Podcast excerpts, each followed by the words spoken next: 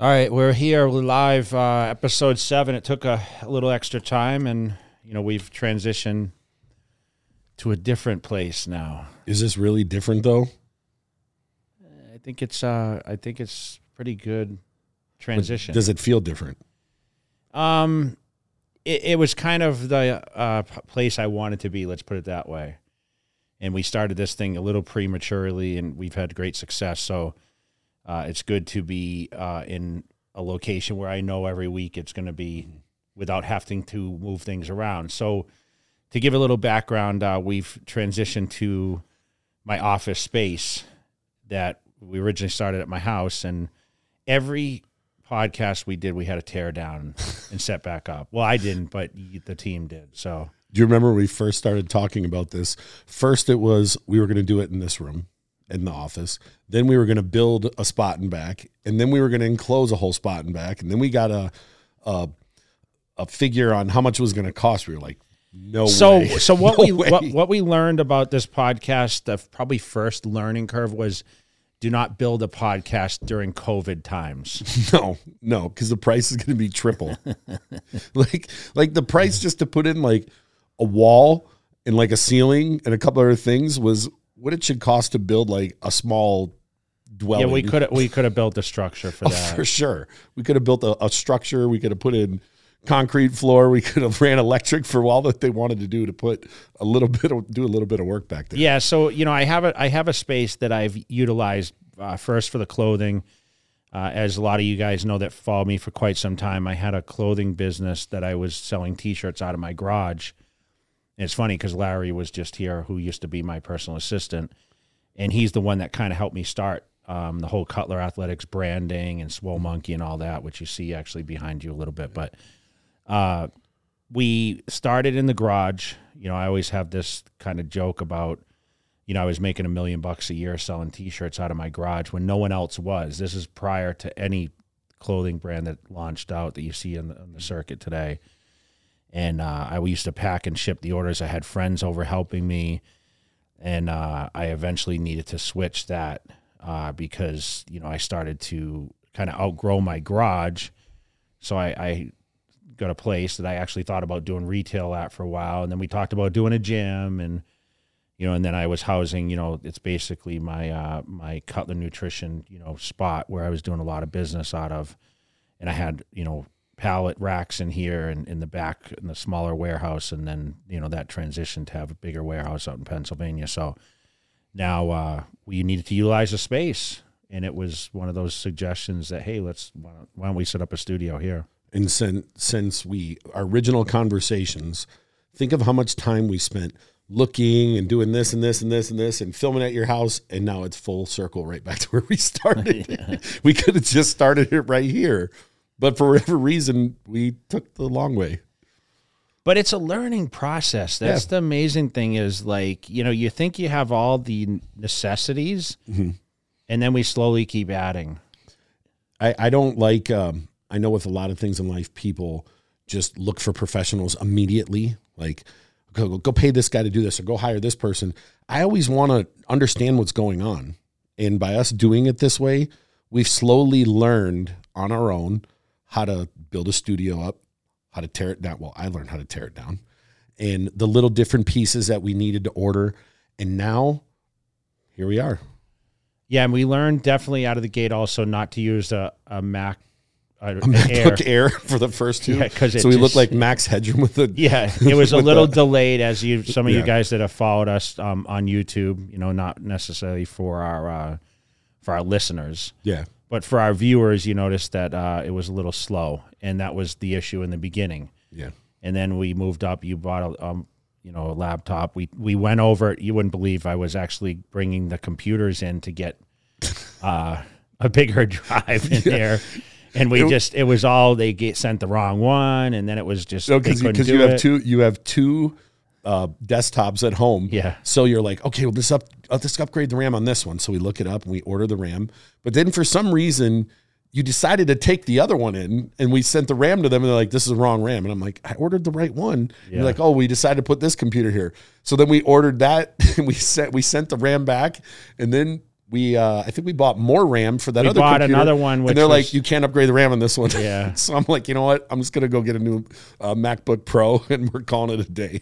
So for you guys out there that are looking to start a podcast, which I always I think it's awesome. I think anyone at any level and, and like, you know, we've we've built up obviously a lot of following now out of the gate, but it's definitely not as fast as, you know, JTV, YouTube that I've been doing since 2008 and uh, you know, we've just reached 500,000 subscribers. How does that? Just think about that. How does it make you like you're kind of a YouTuber now? No, you know what? You know what though? We started with like I want to say I had like fifty thousand when I we started utilizing it with Dave, and all the other you know places he was doing videos they kind of they disappeared and you know I said why don't you just work the J channel the J Cutler TV channel and uh, we started featuring you know myself on there and then of course that transitioned to having other people on and now we've kind of migrated back to doing mostly my content uh, which we still we will feature some collabs with other people, but it was a big milestone for us to reach 500. I mean, 100,000 was big, and then you know we we kind of crept as we get up past 400,000. It seems like it slowed down because I remember we would talk about it, and we were getting thousands of subscribers Two or a day thousand a day, yeah. And it's just about consistent content. And honestly i kind of fell off a little bit because of you know traveling and covid and other things. I just didn't i wasn't in the mood to shoot. And you know these days you know sometimes i think you know my life is busy and you know i don't know if this is the greatest content to shoot but um what i'm learning is that every move i make it seems to be something that people want to see on film. And you know we always kind of talk about suggestions on you know what people would like to see and we think the off you know kind of the crazy uh Shock value. shock value videos seem to do the best which i don't know if i'm necessarily a shock value guy No, I, I don't think you are. Um, like you don't do like like crazy like, eating challenge. Yes, so so if it's like I ordered the whole menu at Cheesecake Factory, or I Yeah. got kicked out of Planet Fitness, which everyone did. Um, I'm not getting kicked out of any gyms. You know, I don't go in and cause havoc with a lot of places. But what is unique is that we travel to a lot of different places, and we talked about on some of these episodes. We we fall into some funny situations, but what I'm learning is is to have a camera with me at all times because document every movement, especially the trips. And that's something definitely uh, once we get through all this time, I think we're going to be able to kind of get on track with doing. Yeah, I think if you if you have a camera that's just always around, and sometimes it's just the small B roll stuff that people wouldn't, you know, that you wouldn't think to film. Sometimes some crazy magic comes from those. Just Yeah, and and, spots. and I always talk about me being an introvert and having to learn to, you know, be a people person and be in front of a camera and mm-hmm. and you know be someone that speaks even when I a lot of times you know I like to be kind of quiet, so you have to learn how to, you know, be that person. And you know, I guess you would call me a YouTuber or, or influencer.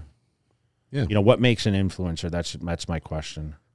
uh, that's a that's a that's a long answer. because I think I've transitioned from, you know, I, I, I sometimes people call me a fitness influencer instead of like a, you know, because you know the the accolades don't aren't the only thing people So I- I- recognize you for now. I think a lot of times when I think of just a fitness influencer, is just somebody who doesn't, and I could be wrong for thinking this way, who doesn't have the hardware, they don't have the accolades, they don't have the world titles, they don't have the long resume, but something about them influences, you know, the masses. Like I'll use like a Mike Rashid for example. He's not Mr. Olympia. He doesn't have the the big world titles, but he has found an angle.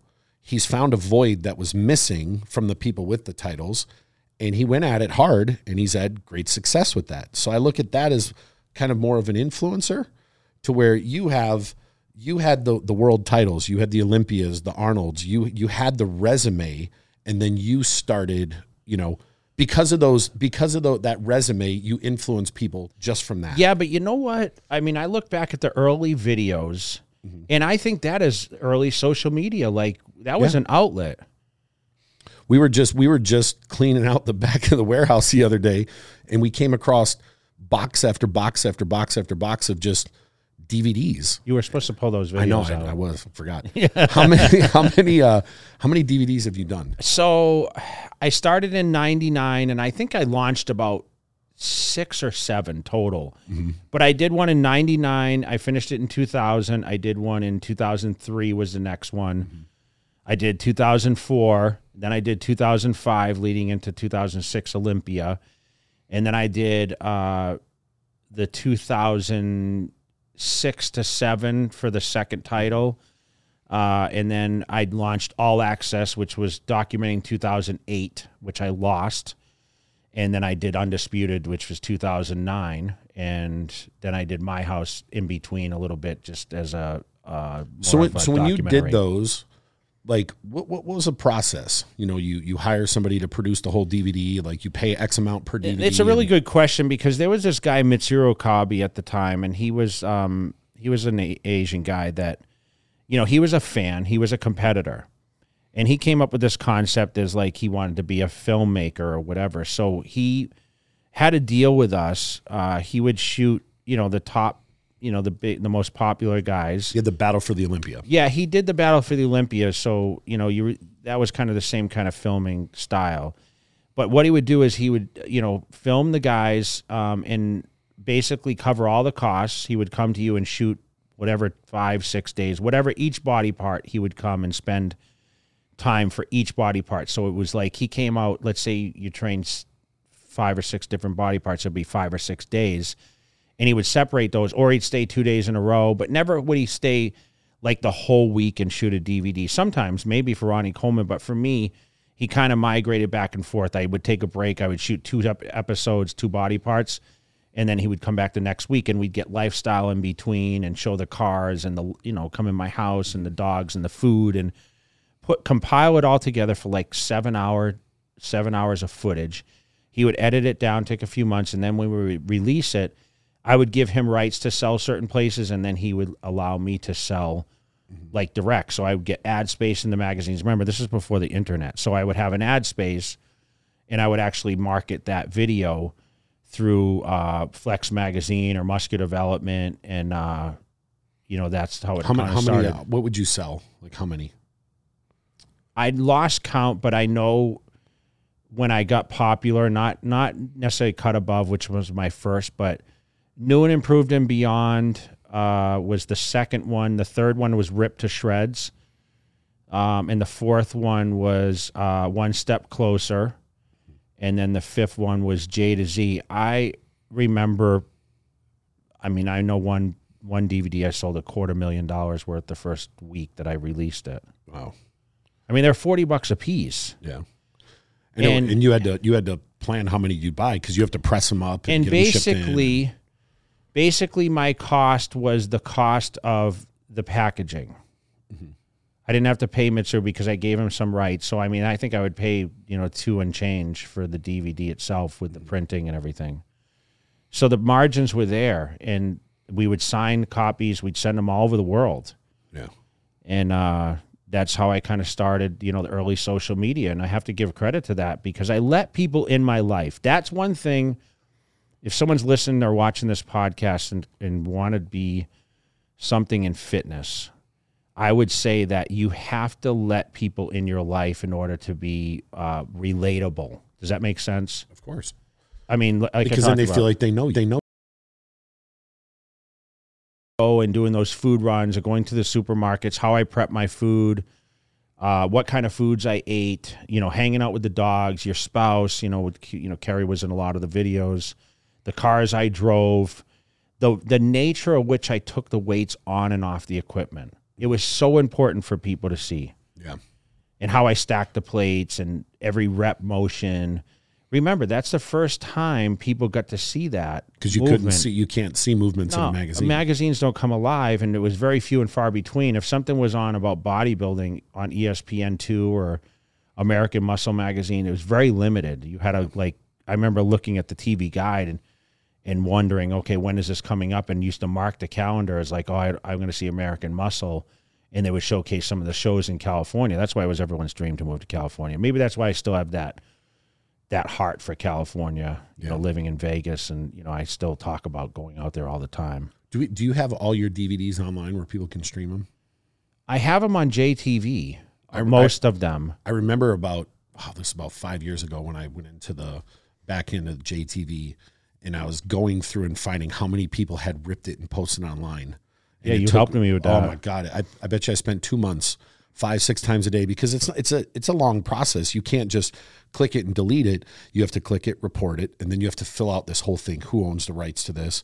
Their contact information. Their this this this this. You know, it, it was a big process, and then you'd have to submit it, and then they would sometimes take three or four or five days, even a week. To come back and say, we've removed this. Yes, you own the rights. And then once you've done it enough, it, they started doing it within like 48 hours. Yeah, it's crazy because if you counted how many DVDs I have in the back warehouse, it's unbelievable, right? Yeah. They're just they're just stocked up there. I wish there was a way we could do something with them. Well, I mean, we could give them out to people. I'm sure. You know, I could do it with orders or Do whatever people still else. have DVD players? that's the that's the you're absolutely. I was just gonna say that Yeah. When they just came, the guys next door do audio. Yeah. and they just came to my house and replaced all my like updated my system you know because it was it was older and they're like do you really want to keep this dvd player you know i had like a blu-ray player right Yeah. and i'm like man i, I can't remember the last time and i have dvds in my theater behind the door There's You have like, random DVDs back here yeah too. yeah We were looking like i think there were Matrix and stuff. and stuff yeah there was. You had porn in there. You had the Matrix. You had video games. I'm like, why don't we throw this out? You're like, no, keep it there. I'm Yeah, like, yeah. I had your Madden- Porn, I had your Madden. porn was on a VHS. Did you even buy a VHS player anymore? Who the hell? Who has? Who has? I don't even. I don't it's know. like having an eight track you know a Betamax. Yeah, everything used to be on cassettes. I mean, we talked about that. I mean, it's just how the transition is just crazy, man. And uh, We still, we still, I still think you need to do a do a modern, uh, a, a documentary, the next one, and just put it on Netflix. We'll see what it does there. yeah, I think going back to Mass and going to see my family where I grew up and interviewing my brothers and asking them what it was like to see me transition and get there into, you know, my dad actually did that with all access. They interviewed my dad and they're like, you know, what, what do you, what do you, you know, are you proud of your son? And my dad fired back. You know, he was a Spitfire, my dad, and he's like, uh, "I'm proud of all my sons." Yeah. You know, he didn't want to single me out. You know, Yeah. because my all my brothers. You know, I got three other brothers, and you know, he was all proud of them. So for him, it was, uh, you know, f- the crazy background of growing up, and I, I'd like you to see where I grew up some sometime because it was, uh, it's very humble beginnings. No one ever leaves. You know, my goal was to become a police officer, probably in that town. I mean, a lot of guys become firefighters. Mo- most guys start construction businesses. My brother owns, owns a concrete business, so you know, for us, like we had great success in the town and surrounding, and the reputation strong. But it's just the East Coast just didn't fit my Yeah. My goals of bodybuilding. You know, why do people want to migrate west? The weather, right? Of course. I mean, it's always it seemed like everything was. I, I, I still I prefer small towns. I you know I've lived in the biggest cities in the world and all over the world. I know, but why are you in Las Vegas then? It's a good question. Another I'll I'll be here for a certain amount of time and I will eventually go back to a small place in the mountains and just live a quiet life. Because Las Vegas, I feel, is like a, it's like a crazy city, man. It is and it isn't. You know, like like everyone thinks of Las Vegas and they always think of the casinos, the nightclubs and all that, but that's that's over there. Like I've I've been to the strip one time well, since right I've next been to here. Raiders Stadium, right Yeah. here. I just I don't that doesn't that's not what draws me here. If outside of that area where the strip is, it's like living in a suburb here. Yeah. Think just think of it like this. Remove the casinos and like the high rises there.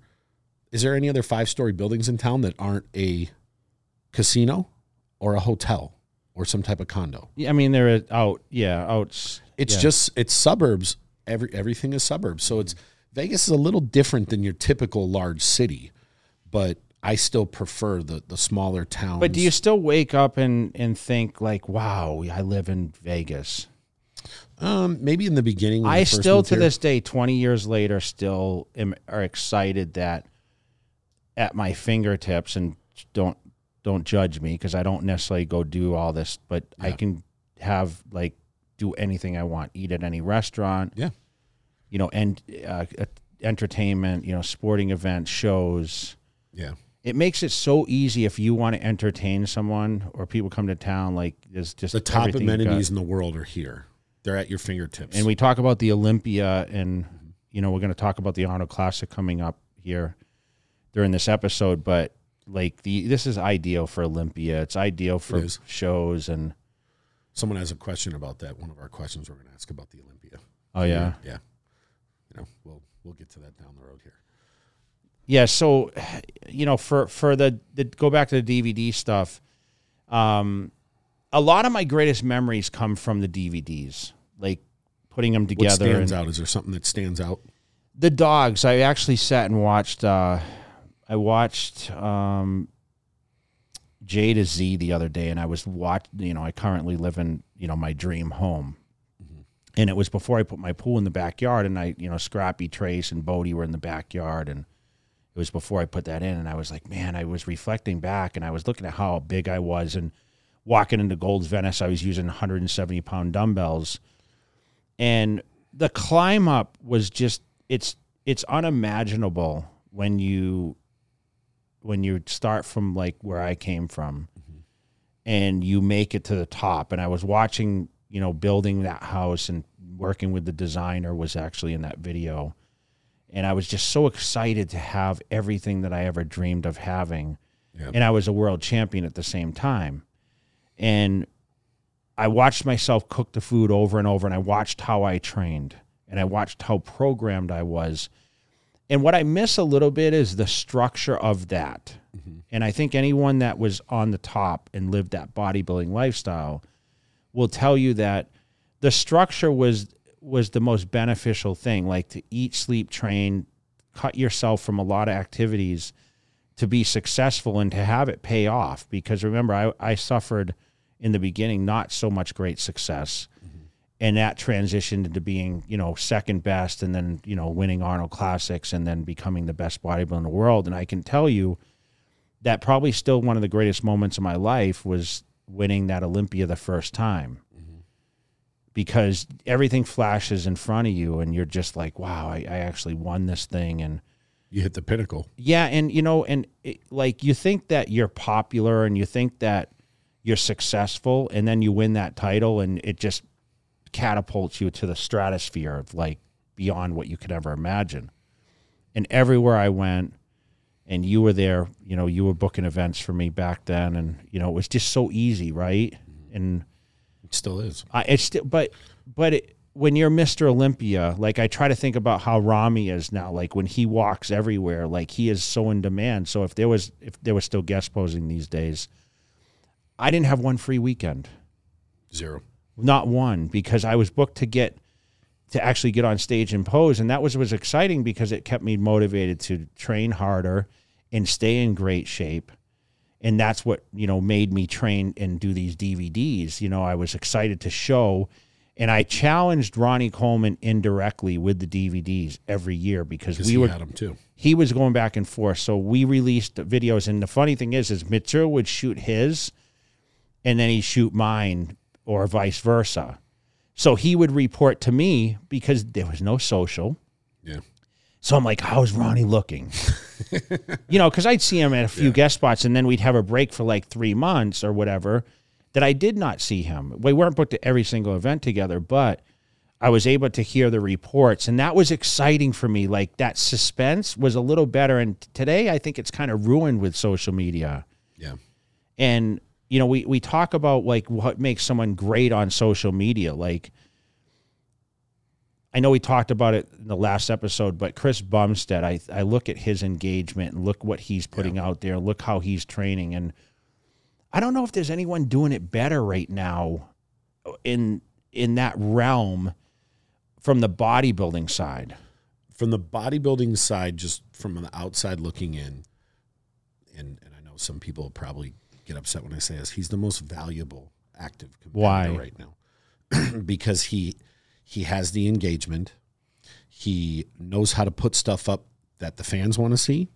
He knows how to put stuff up that the that the consumer wants to see. There's a difference between someone who's just a fan and looks. Okay, and but he's a classic buys. physique Yes, Olympia. So are you saying in the whole? I'm saying all around. Okay, so this even open. And, open and everything because he hits all the points and when you when you go look at some of the marketing he puts up look at the engagement. Mm-hmm. people people interact with him you know? And you can just he's he's hitting all the right points. His his fan base is growing really fast. You go look at how many likes he gets and stuff but you go look at the comments and they're not they're not fake comments like some people have. They're people are asking they're commenting and they're real profiles. So he he he's doing it right he's he's uh, in my opinion just from someone who who looks at talent and has to evaluate talent Can you imagine if there was appearances available now? There are, but if but if if if he would have been doing what he's doing now, ten years ago, he would have been booked just as much as you were. Yeah. He would have, for sure. And and you can and look, and that's not I'm not like downing anyone I wish I had there. that. I wish I had the opportunity that I have today. Back then, Oh, God, you would have made a, a fortune. You'd have, you would have you would have made ten times the money you make now, because back then you didn't have access to just sell stuff to people. You know, if somebody wanted to buy from you back then, they, had to go had out of show- their way. Yeah, they had to either show up. they'd either have to fill something out, a Mm-hmm. credit card, mail you a check. It wasn't as as simple as push two buttons and it's on its way to your house. I mean, they did have a website though. As I as I but what, the think about later on. remember how hard, how fun it was to book something, buy something on a website even three or four years ago. Yeah. Now you can just look on it and go, oh, I got Apple Pay, I got Amazon Pay, I got this. You push two, three buttons in it, and it's on its way to your house. To where back then, like I said, someone either mailed you a check, even though you had a website, it was still a, a, a process. Well, you had to go to the website. Now you Yeah. can just click. You're breezing through. You know, sitting social on the media, swipe up, sitting boom, on the there. toilet. You know, because honestly, I read social media the most when I sit on the toilet. That That we need, I think we need to do a meme for you like that. well, is it true? I mean, most people I think a lot sit. of people do. I mean, do you? I mean, I'm on social media throughout the day, always. so you don't want to admit that you when you're I, on the I toilet. said always. I didn't say I didn't do. I, I didn't say I didn't do it on the toilet, but but you said that's when I mostly do it. So let me ask you this: When you're going to go to the bathroom, do you look for your phone first? Always. I do too. There's times where I'm like, "Shit, man, I gotta go," and I'm like, "Where's my phone?" And I'm running Isn't around it, the house. isn't it amazing, bro? Like we sit on these planes and you text me every time. It never fails, bro. You get on these United flights and you're like, two times- you're like fifteen dollars for this damn Wi-Fi. But I'm like, dude, you're buying it hey, because you're not you're not gonna sit there and meditate for No. four hours. I'm not going to sleep. But uh, can you imagine? We used to sit on the planes and fly overseas, and what did we do besides watch movies? you'd watch whatever movie was on repeat, or or I used to pull that magazine out and I would read every page in that magazine. Did you never do the crossword puzzles on the plane? No, because some asshole always did it before me, and they did it wrong, and I couldn't do it. But I, used to look through and be like, "Oh, Sky Mall," and I'd look through. Oh shit, I should buy this. But you know what? I would actually these these people would fill out the rest of the. They would fill out the, mm-hmm. you know, the whole everything in the magazine, and I would actually read it to say, okay, let me see if I would have got this right. yeah, yeah. I don't know. I mean, just I'm trying to remember It's hard because you flew to all overseas a lot, a man. lot. Yeah, I mean, I think I started in the early 2000s, and I just don't. I don't remember. I think I think I remember the first time I went on a on a plane that had a TV. It was called Song Airlines.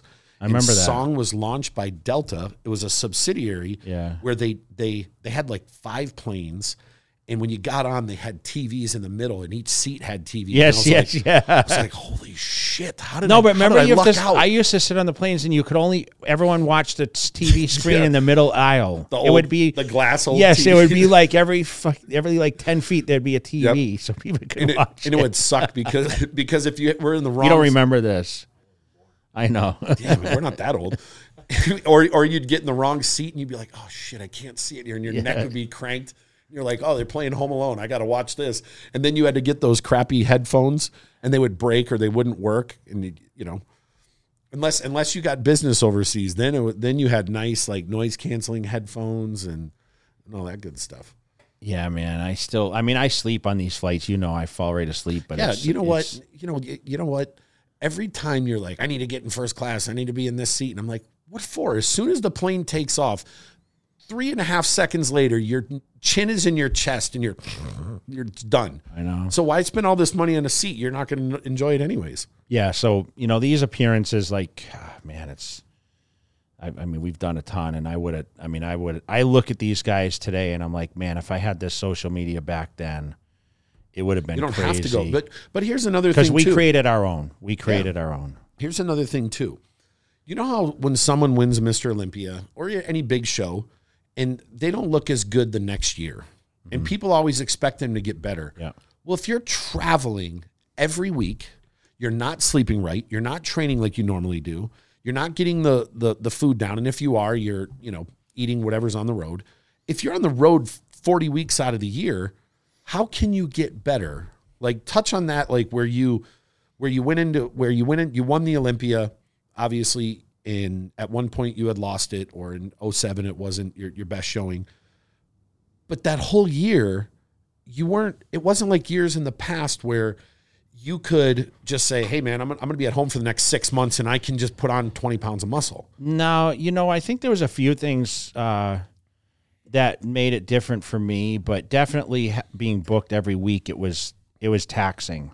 Yeah, and the expectations are always going to that you're going to come in better. And you know you try to repeat and do everything the same way. But truthfully i think you know really sitting back after a number of years off the stage and you know separating myself as being that mr olympia i just wonder if the motivation was there. You know it is always that talk of like the guy that has the greatest success and makes a ton of money and you know wins is he hungry again to mm-hmm. to win it over and over? And some guys like they get hungrier but I feel like because Ronnie was kind of at coming to the end and I wasn't sure how to come in, there was a little confusion on that. Mm-hmm. Like I didn't know if I need to come in as big or you know, I wasn't really necessarily chasing the the beast anymore. Mm-hmm. And I knew he wasn't going to be able to beat me again. So I think I put that in my mind and and you're right. I traveled overseas which I hadn't done for a while and you know, I got a few guest spots and then when it came came time to buckle down, it was just really difficult to zone in because of uh, you know the travel. I was exhausted still. So when June hit, you know, I find myself like, okay, it took me rhythm to get into July, and then I only really had August and part of September before I had to really dial down and, and compete. And I just felt it was too much pressure for me. and some some of these guys now, some of these pros now, will, will never understand what that's like. Where they, we all know what it's like to get on a plane and fly coast to coast. You know, your your your body gets your your timing gets thrown off, and you don't get good sleep. But imagine, you know, and I'm saying this for some of these other people that are listening. Imagine that you live in Vegas and you fly to New York and you do a guest post and you come home. The next week you're in Miami, then you come home. Next week you're in Toronto, then you come home. Next week you go to Germany, then you come home. Next week you're in Seattle, you come home. Next week Chicago, come home. Next week you're in Dubai, come home. And you do this for 40 weeks. It affects you. It, it does. Yeah, because it's impossible to get the food. And we talk about the, you know, we we talked about the flights. You know, eating the cold food it gets old, so you just start like getting a little lazy with that. Mm-hmm.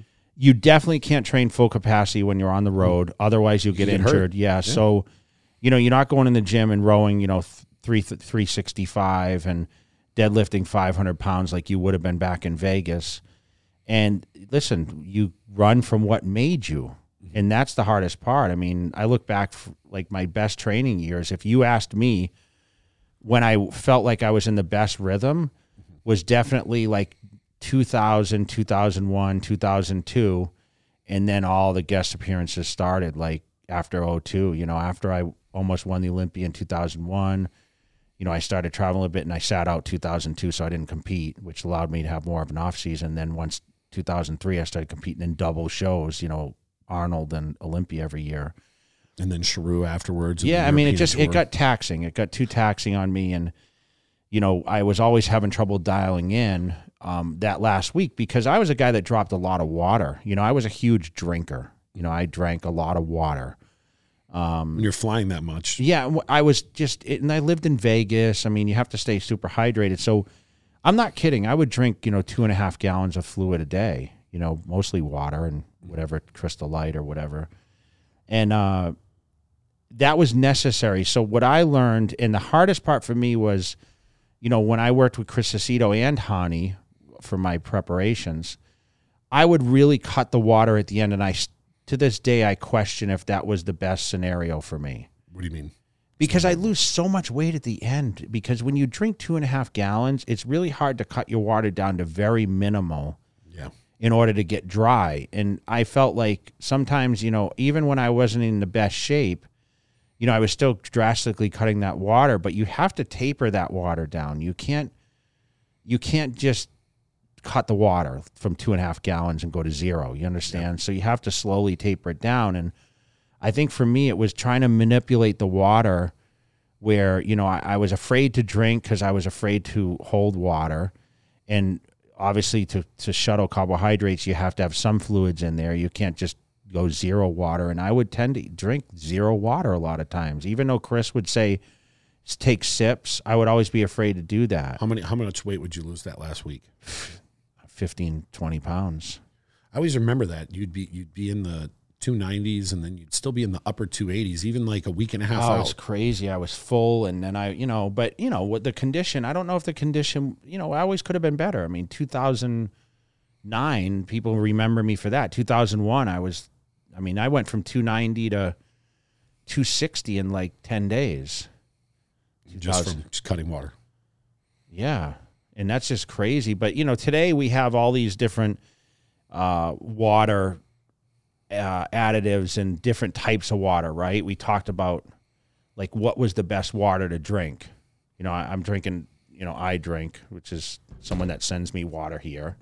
I think it's reverse osmosis with vitamins. Yeah. So, and you know, in Vegas, you can't drink the water. I have a, like a, I have reverse osmosis in my house because there's hard water. You know, I've I'd always listen to coaches say they want people to drink spring water or this, and and I've always I've always just thought if you're gonna drink water and you want nothing in it, you should just drink distilled water well, because that's what they give babies know, and infants. You know what's kind of funny? We used to talk about. I know like natural bodybuilders tend to drink distilled water because there's no sodium or. There's nothing in it. It comes from steam. And they say you need that little bit of sodium in order to stay. Yeah, but wouldn't you get some type of sodium from just the, the I stuff would you're think so. Yeah. that you're eating throughout the day? You're getting a little bit, but just distilled water is water that's boiled and they catch the steam and then it comes on the other side. So it's just H2O. There's nothing in it. There's no minerals, there's no sediments, there's no calcium, there's no anything in it. It's just pure plain water. And I don't know why more people don't do that. What water tastes the best? To me, I like distilled water, but I drank it for many it? years. Yeah. Yeah. Still to this day. Yes. And and also You have a tap at your house that you can drink water from. I or- could yeah, I don't. Because you can you know, when you see that white sediment that goes Yeah. around, that's calcium. That's where you get your kidney Yeah, it's really hard water in Las Vegas, and I mean, you can get you can get a water refiner, and that can pull the hardness out. cost me five grand to do my water softener in my house. But you don't. But you still don't want to drink that. You know, you can get that done where it either uses potassium chloride or sodium chloride, and it pulls all the hard, it pulls everything out of the water. It'll get it about ninety nine percent, and then your reverse osmosis takes it a step further. Yeah. which is that's completely fine to drink, but I still think that distilled water is would be the the best, especially if you're if you know everything that's in your your food, your diet, your this, your this. Why would you not have exactly what you know is in the water? Why, I think I think I remember reading something years ago that Dorian Yates said once he started dieting, he drank distilled water. I remember Maybe. reading that years ago somewhere. He said distilled water. Remember that? I wasn't a guy that carried the water jug around like in the gym all the time, but I? I drank.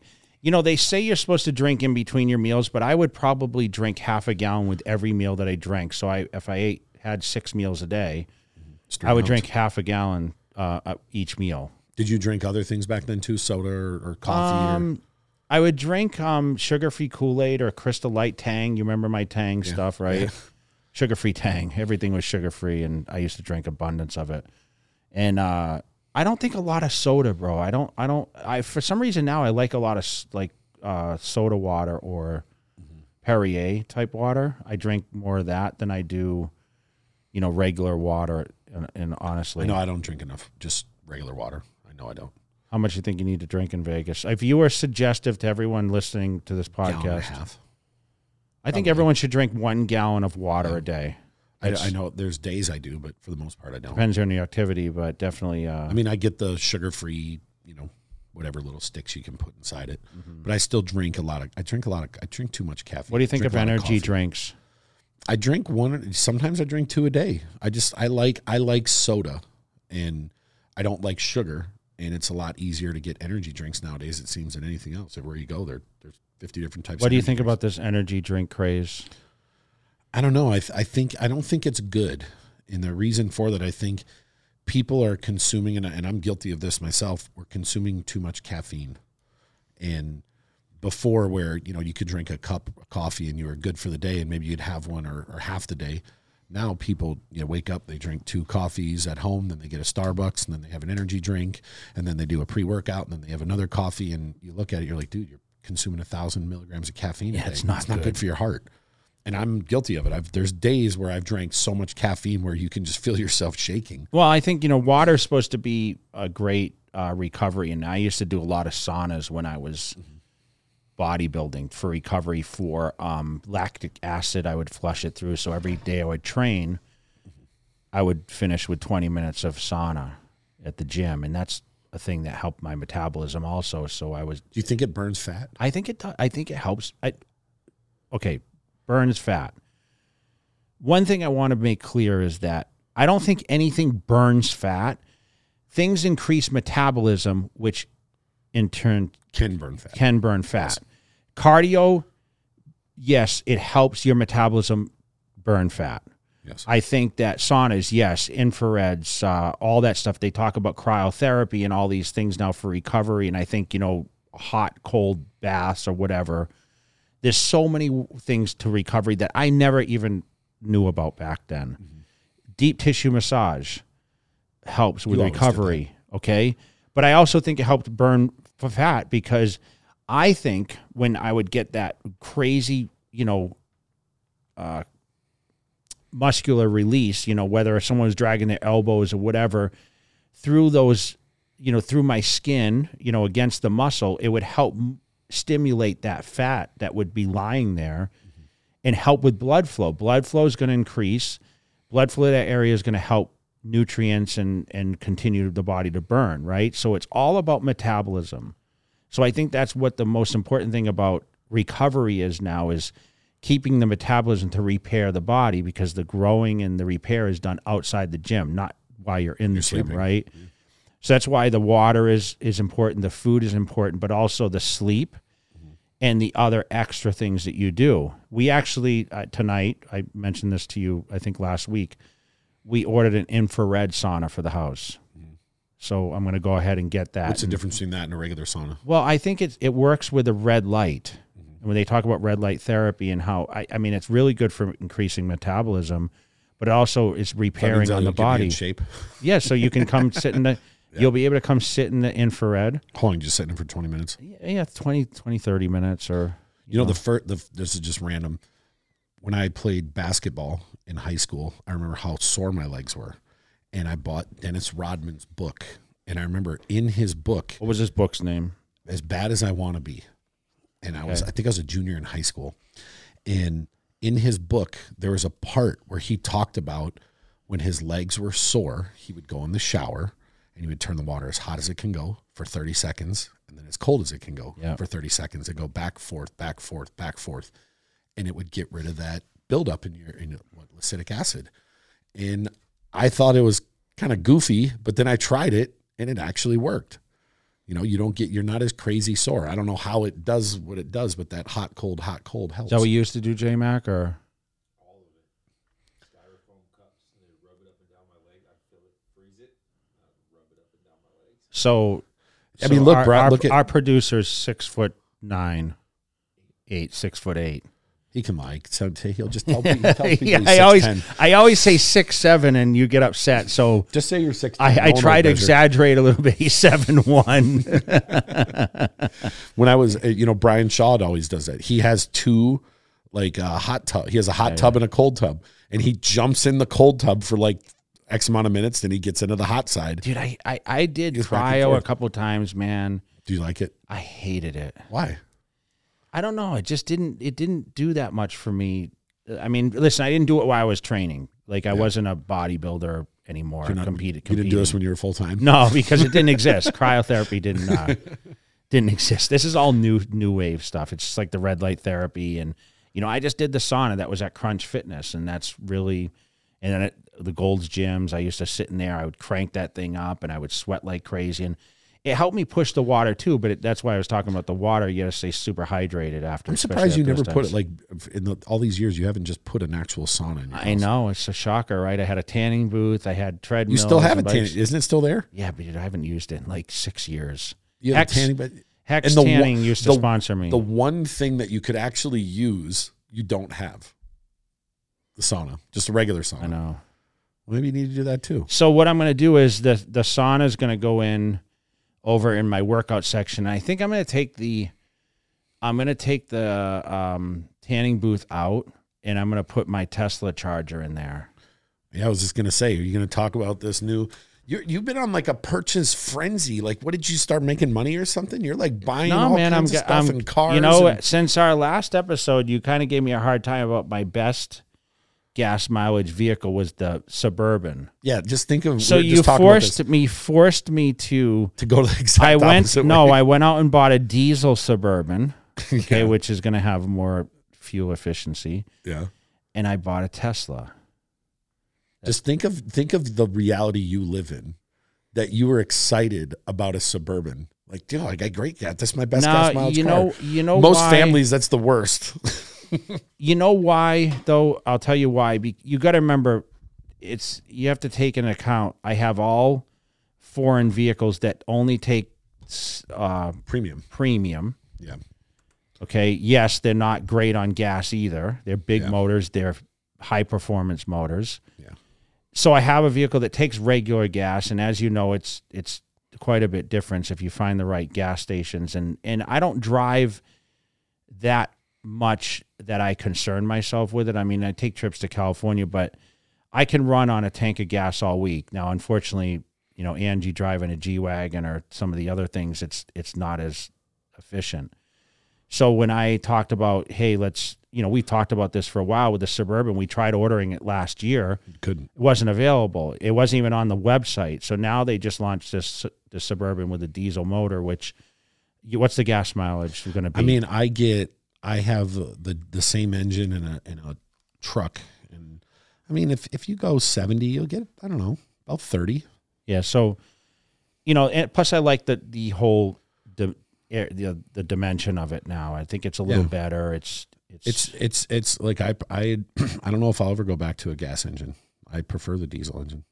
you helped me actually order that vehicle. Yeah. So You've been And plus it for a while. Plus, we got a, a white one, which I have black right now. It's a little, Yeah. it's a little better with the with the Vegas heat. But You're uh, gonna have like ten cars. no, the, the the. Tesla, the Tesla though is something that we've talked about, Yeah, and we just talked about. It makes a great local vehicle. I'm not trying to drive it back and forth to California, yeah. but I think that would be the great running vehicle, and I want to try it. Everyone talked about the Teslas and how great they are, and there We- are don't a you remember? remember stations. when we were when we were in Denmark Yes. two years ago? We were in a remember we X. drove and we had to pull over and charge it. yeah. We had to pull over. Oh, we did. Don't you remember? We got so so we get in the Tesla and they take us to this thing and they drive it on a boat and they take us on this huge ship across Yes, some right. some place and We, we, went do to an this appearance, appearance there. Yeah. and he went and charge the guy that drove us went and charged it while we were at the appearance. Okay. So we had to drive all the way around and we got a certain distance away and he had to pull over and back it in. And it was some supercharger. And in like 20 minutes, he got like 50 miles charged out of it. Okay. And that was the rest of the way to get us back. Yeah, so I'm kind of excited about it. I mean, we know a lot of people that have Teslas, and you know, I just They're like stupid fast too. That's why you really want it. You no, can tell no, the truth. because I mean, listen, I have fast vehicles. I don't even go. You don't got something that goes zero to 60 in 1.9 seconds though. You know. So we got the so we got the Arnold Classic coming up. That's actually this week.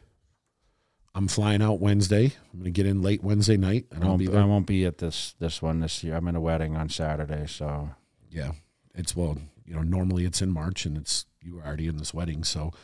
But we're going into the Arnold Classic, and I think this is going to be one of the best Arnold Classics for a couple reasons. One, it's two weeks before the Olympia, so you're going to get a lot of guys that are top guys that are that are doing it.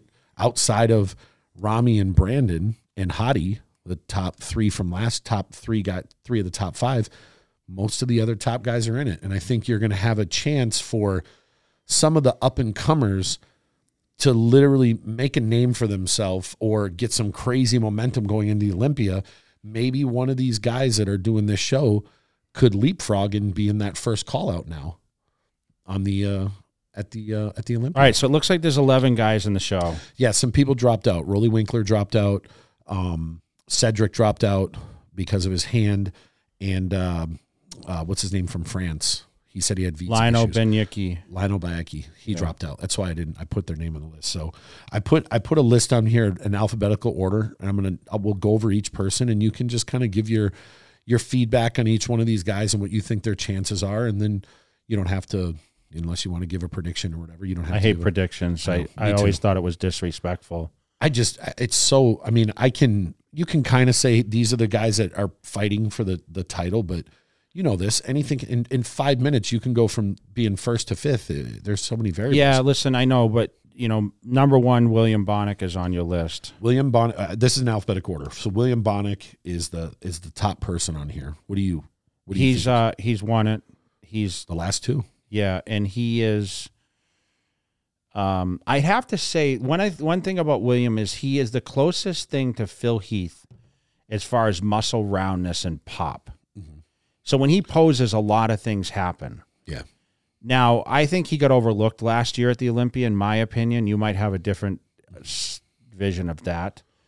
But I think he is definitely in the driver's seat to win this contest again. I, I know his confidence is super high. I think he's in his own now. I've known him since he started.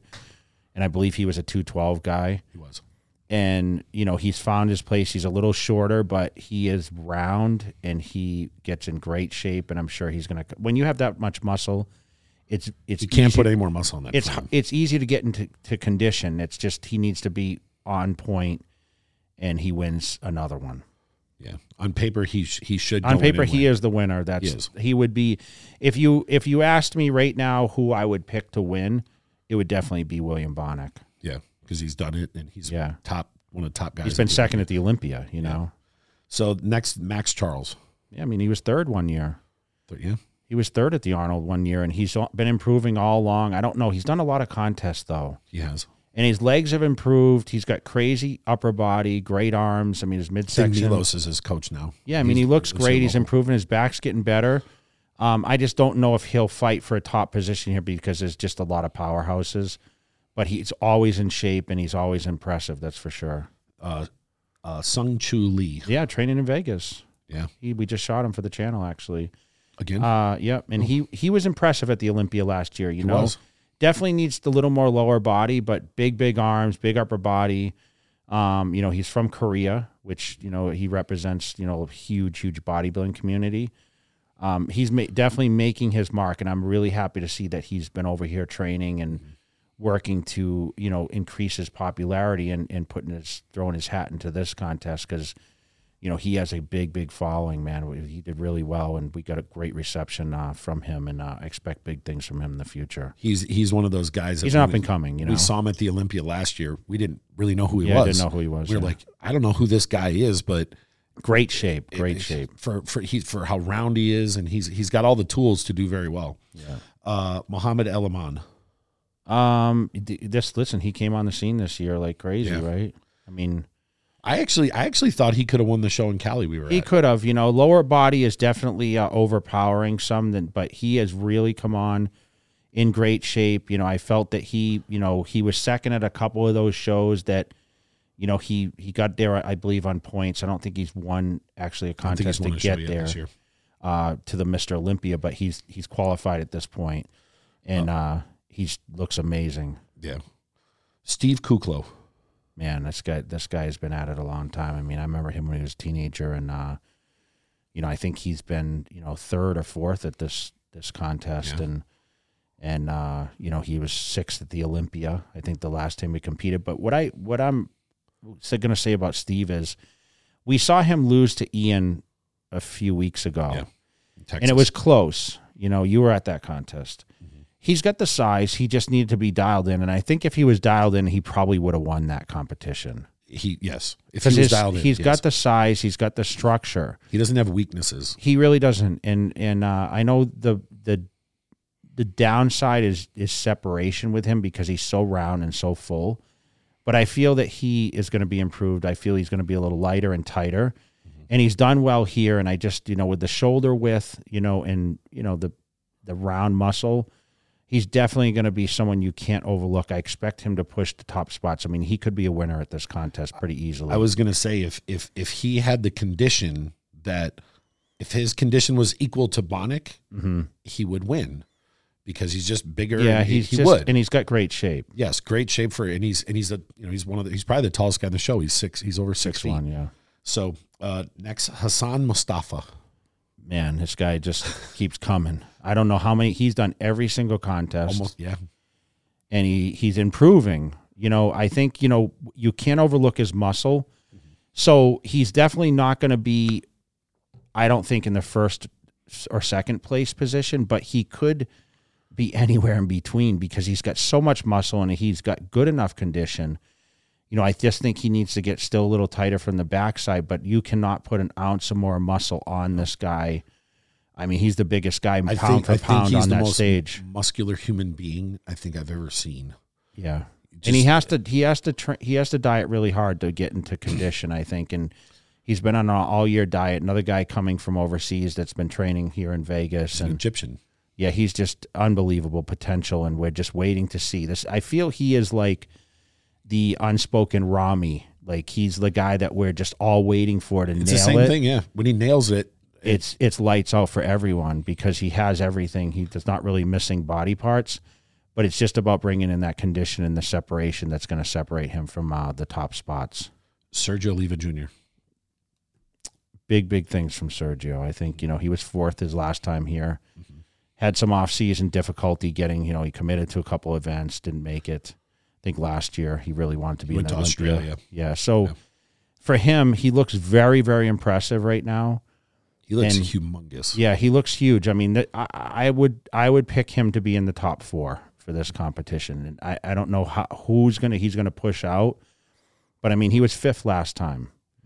He was here, I think, fifth place. I think uh, fourth or fifth. fifth Fourth I or think. fifth. Yeah. Him I think Steve Ku- I think Kuclo beat I him the last Kuclo time. Kuclo got fourth and he got, he got fifth. fifth. and I think that And the guys that are ahead of him outside of Bonac are not there. yeah. So he's had some time off. He's massive, and he is pretty balanced. I mean, Have you seen have you any updates? I haven't See seen any updates, but you know, it doesn't matter anyway. I mean, we just saw the picture of him stand next to Ramy and Dennis James. And he looks gi- gigantic.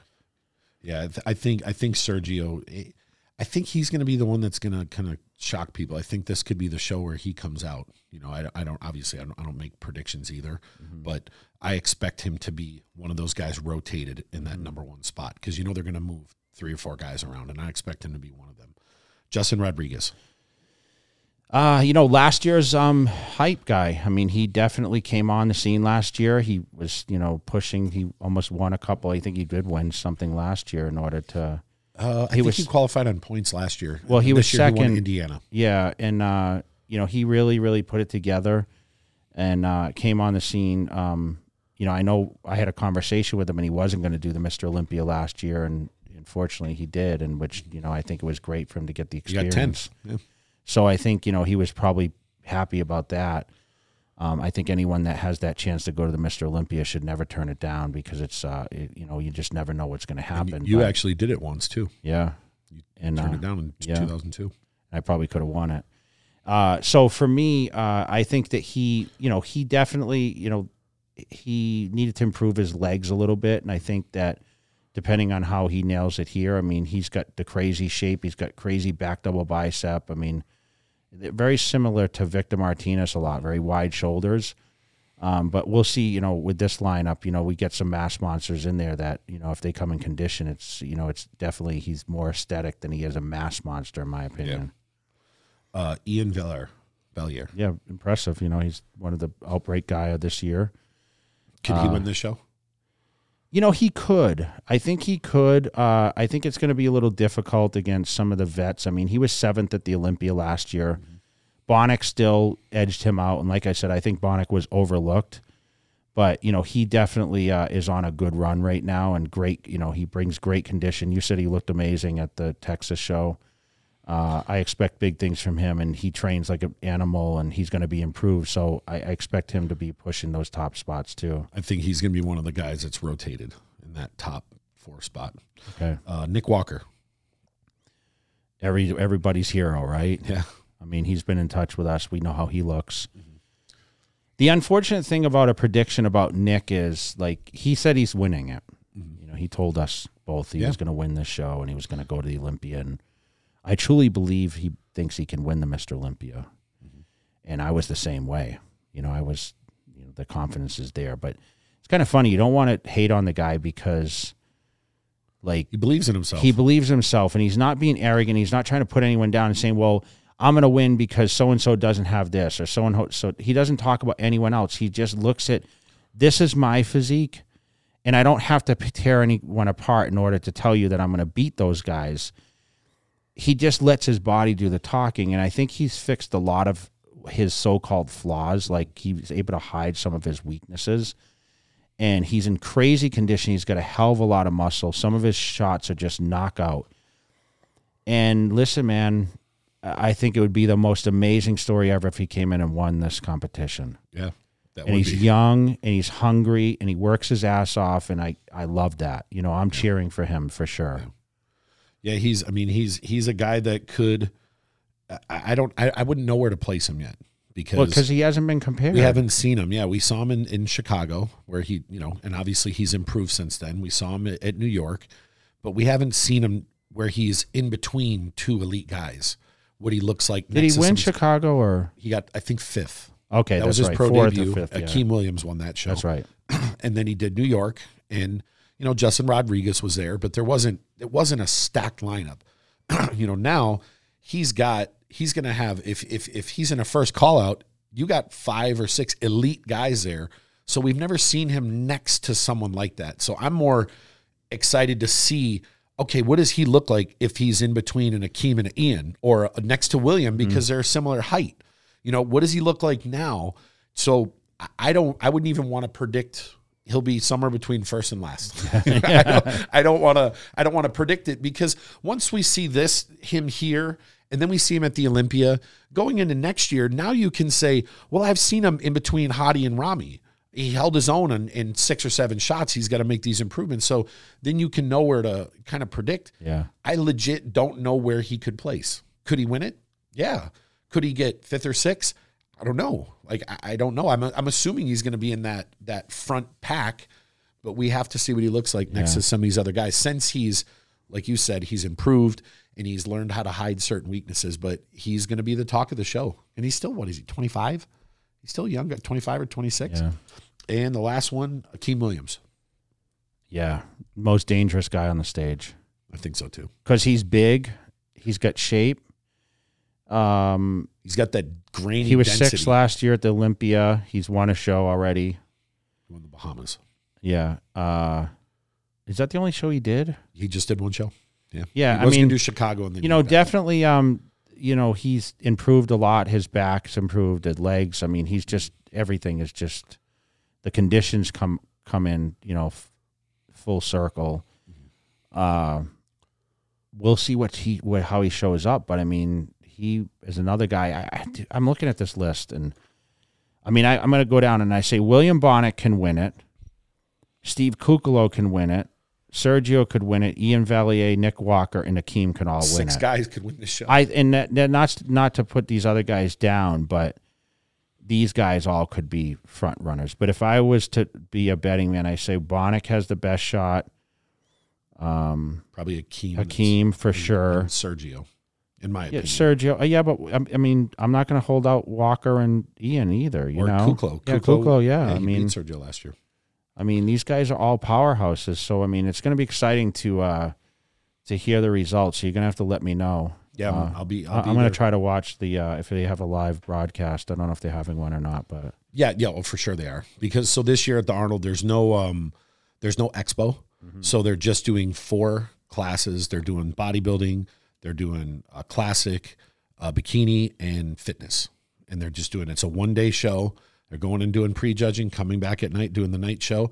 And if I if I know if I remember right, um, I'm forgetting his. I think uh, Amanda Latona, Dennis James. I want to say I'm forgetting the other. Maybe Terry Crews and Arnold are doing the commentary. Okay. Arnold's going to do the commentary, which is kind of cool because we've never seen him do it. You know, I mean, I'm sure he'll go out, but at some point he's going to come back and, and join the commentary. So, so I'm looking forward to it. Um, so are you ready for some questions? Yeah, I hope you got some good ones here. All right, we'll see here. What advice would you give to my 11 year old son? He wants to go to the gym with me every day and do the same machines I do. What's your opinions on youngsters working out? Listen, they had this biggest, you know, thing against kids lifting weights at a young age. I think you know lifting light weights is okay.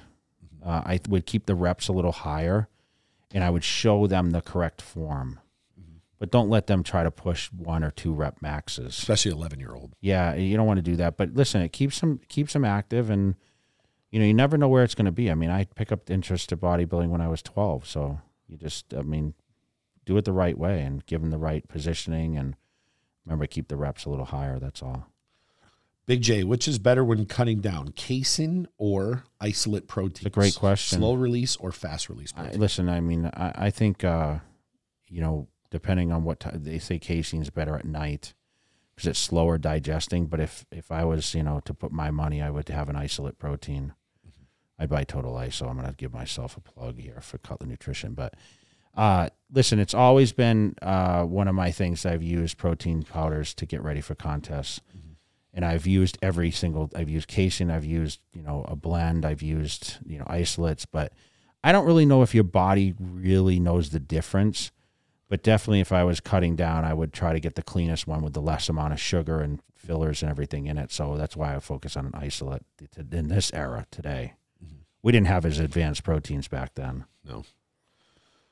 How would you feel about training after 11 p.m.? I know you're an advocate for those midnight sessions. I work a second shift type of schedule, and morning workouts are good, but I feel like my training would be better after 11.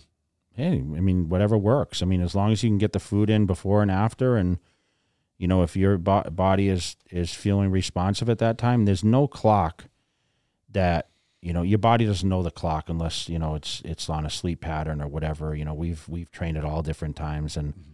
I was usually a late night trainer. Like I trained best after you know four or five meals. So uh, if you're you know getting your meals in at work and you feel the energy to go to the gym, get it done, man. It's it's as long as it's productive, it's it's successful.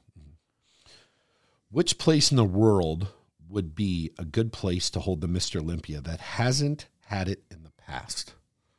Remember how the Olympia used to rotate all over the world? So other than the USA, Yeah, just which place in the world?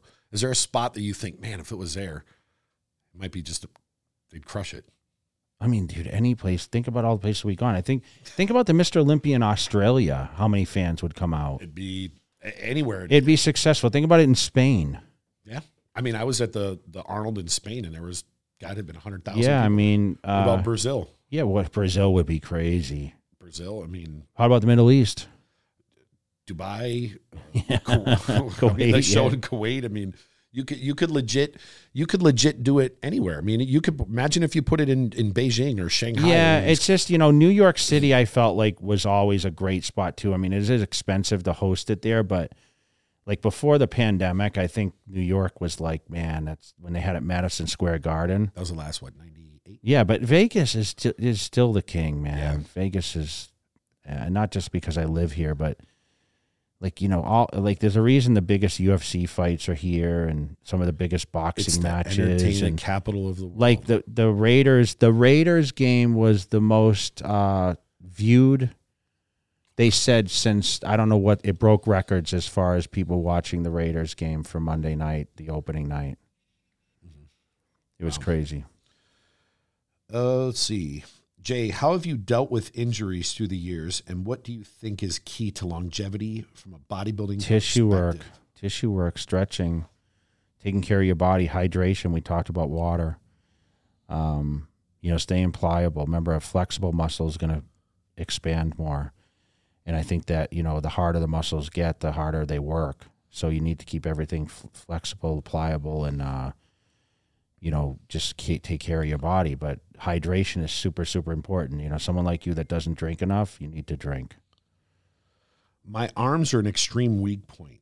Should they still be trained at least once a week for 40 sets, like you've mentioned, in the 12 to 15 rep range, or more often? Than I think twice a week.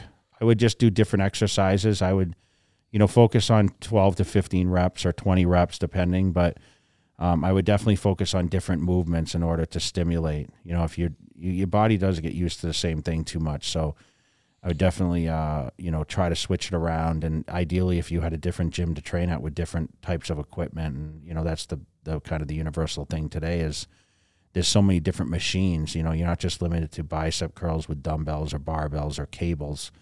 There's a lot of different variation machines now that you know can kind of uh, simulate all those free weight movements that give you a different type of resistance and angle. For your prep heading into a competition, at any point did you have any problem fat storage or watery areas that you had to deal with? And what did you find worked best for you? Hell yeah, my lower back, my lower back. So I would saran wrap around my midsection. You know, use some preparation H on there. I talked about that. Put a belt on, and I would do the stairs that way. And I would just try to flush that water out. I I didn't. I don't really know if it works, but definitely holding that heat in. You know, it's going to help chew away at those those fat cells. And but there's nothing better than good old fashioned hard diet and combined with cardiovascular and you know, fish was definitely one of the things proteins that I ate because fish definitely um, Orange it works. It, no, it works better with um, you know, keeping your insulin levels down. You know, it it, you know, and you want to have you know your insulin levels a little lower so you can uh, you know tap into body fat and it doesn't you know spike up and and cause storage. And the last question was actually from Matt Jansen. He messaged it. How did Jay saved and invested his money, and when did he start to prioritize Oh it? man, I started early, man. I started at 17. Um, listen, I always had good advisement. I always had the fear of of being broke. I mean, we talked about that. So, you know, I was able to. I I would have to give the most credit to number one. I had a great business mentor named Bruce Vartanian when I first started out. I used to mention him in the magazines, and he was kind of a real estate guy, and he did heating, air conditioning, and you know, he was always talking about how to save money and, you know, things will come later in life, but just be smart. He helped me negotiate contracts. And then it transitioned when I was able to go to California. There was this accountant who was still is my accountant um, that was, you know, very, very, uh, uh, he, he knew a lot about how to, you know, work financially and save as an athlete because he worked with athletes and that's, you know, who actually pushed me to go to Las Vegas. And, you know, I started putting money away and, you know, did define defined benefit plans and IRAs and, you know, which some people question, but it, it helps with deference of tax dollars and and then of course, you know, pushed me towards the real estate investment. Chris Aceto was a big influence on that. Uh, was able to make a lot Everyone of money. in thinks that. that Chris Aceto is just a diet guy. No, no, he's he, a- you know, he taught real me. estate he guy. taught me about real estate, and I, you know, that was kind of my jump in Las Vegas, and you know, I I, re- I started just getting in and buying a lot of properties here, and I was able to flip things, make some money, invest it, and you know, just kept rolling into different uh, different areas. And to this day, I mean, I still look at deals every day, but I think you know, for me. I never, I never had debt after a certain point um, that I couldn't handle. I mean, everyone has debt, right? They always take loans or whatever. I mean, if you can borrow money and it's good money, you know, that's the smartest thing I suggest to do. But at the same time, you know, you have to be have an interest in what you do. Otherwise, it's not going to be as successful. And that's why, like, I've got into supplements and, you know, I've gotten involved with the things that I do. I mean, it, because I actually enjoy it. You know, I enjoy it. And, you know, the bodybuilding, I was able to make a great living with it but I was I never lived beyond my means. Like I remember I would budget even the beginning, like eating out once a week, and that transitioned obviously into greater things. But at the same time, like I still live on budgets, you know, um, where I could go out and buy anything I really wanted, but you know I don't go beyond a certain point. And with me, like you learn that as you transition through life, also things become uh, less important, and you put time and effort towards other things. So I think, you know, for me, you know, I always live like I'm broke, if that makes sense. We way. talk about it all the time. Yeah.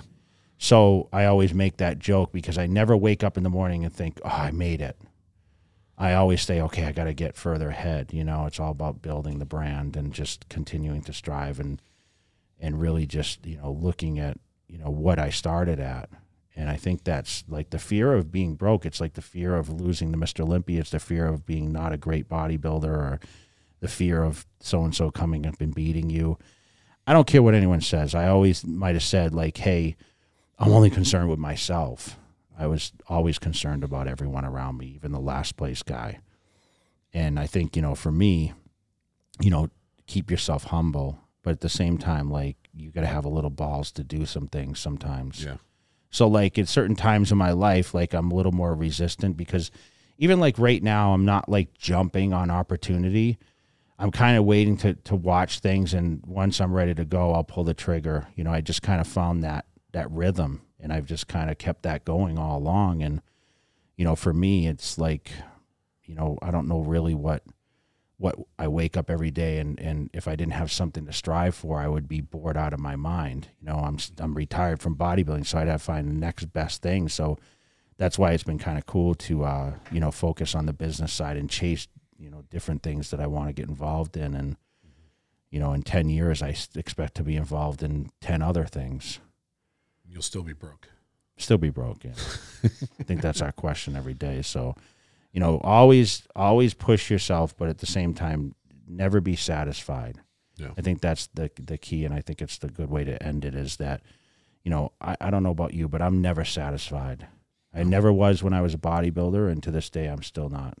And you know, even even for me, sometimes like, like sometimes I think about just taking a vacation, and I feel like, Well, we talked about this today. yeah, like I feel like if I do, like, like I'm sometimes I feel like I'm cheating myself, or like just the littlest things. I feel like I always have to be doing something that is progressing me, and I know it's not healthy to always that that's all I know, but I have you know.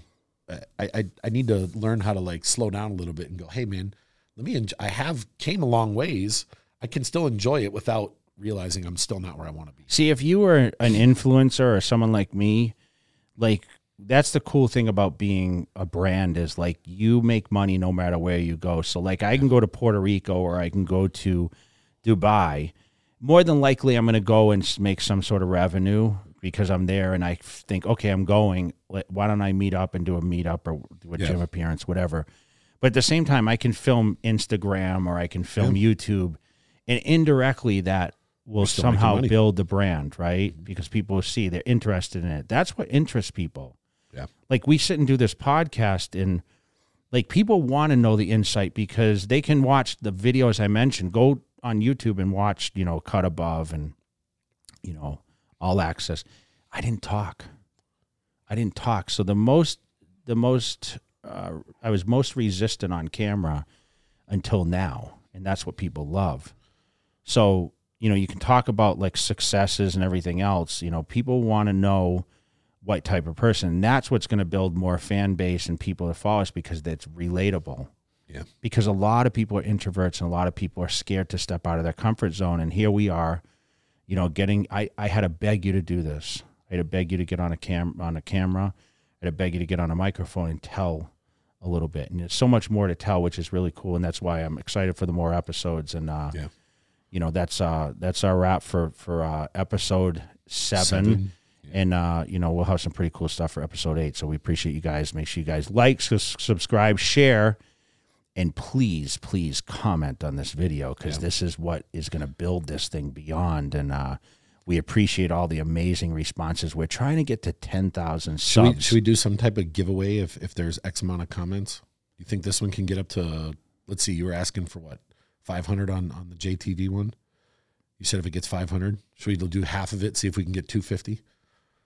If we do 250, we'll pick somebody. I'm going to pick someone and I'm going to sign a Jay Cutler signature belt. I think that's a good item. yeah, yeah, it's, that's a great item. So I'm going to sign. I have the leather. comments. I have the leather Jay Cutler belt, and I'm going to uh, give that away. And I'm going to sign it personally to our winner. yes, And I'm going to send you a Jay Cutler belt. So I think we hit. I think 300. 300. I want okay. 300 comments, and I want. I I don't want the comments to just be like pie. or- Yeah, yeah. yeah, No, legit Like- comments. Like talk about hey, you know, maybe some questions, what you would like to hear, How know about, about. this? The best question that you find the most interesting, Mhm. you're going to give them. We'll give them the belt as long as there's 300 comments. The best question. And we'll we'll shout out the person's name. Yes. We'll feature the name, and we're actually gonna uh, Because we'll somebody's sign. somebody's going to ask something. You're like, damn, no one's ever asked. Yeah, me yeah. that." So I'm gonna uh, I'm gonna sign the belt on uh, on the next one, and I'm gonna give it away to that person. So perfect. And we're out. so appreciate it.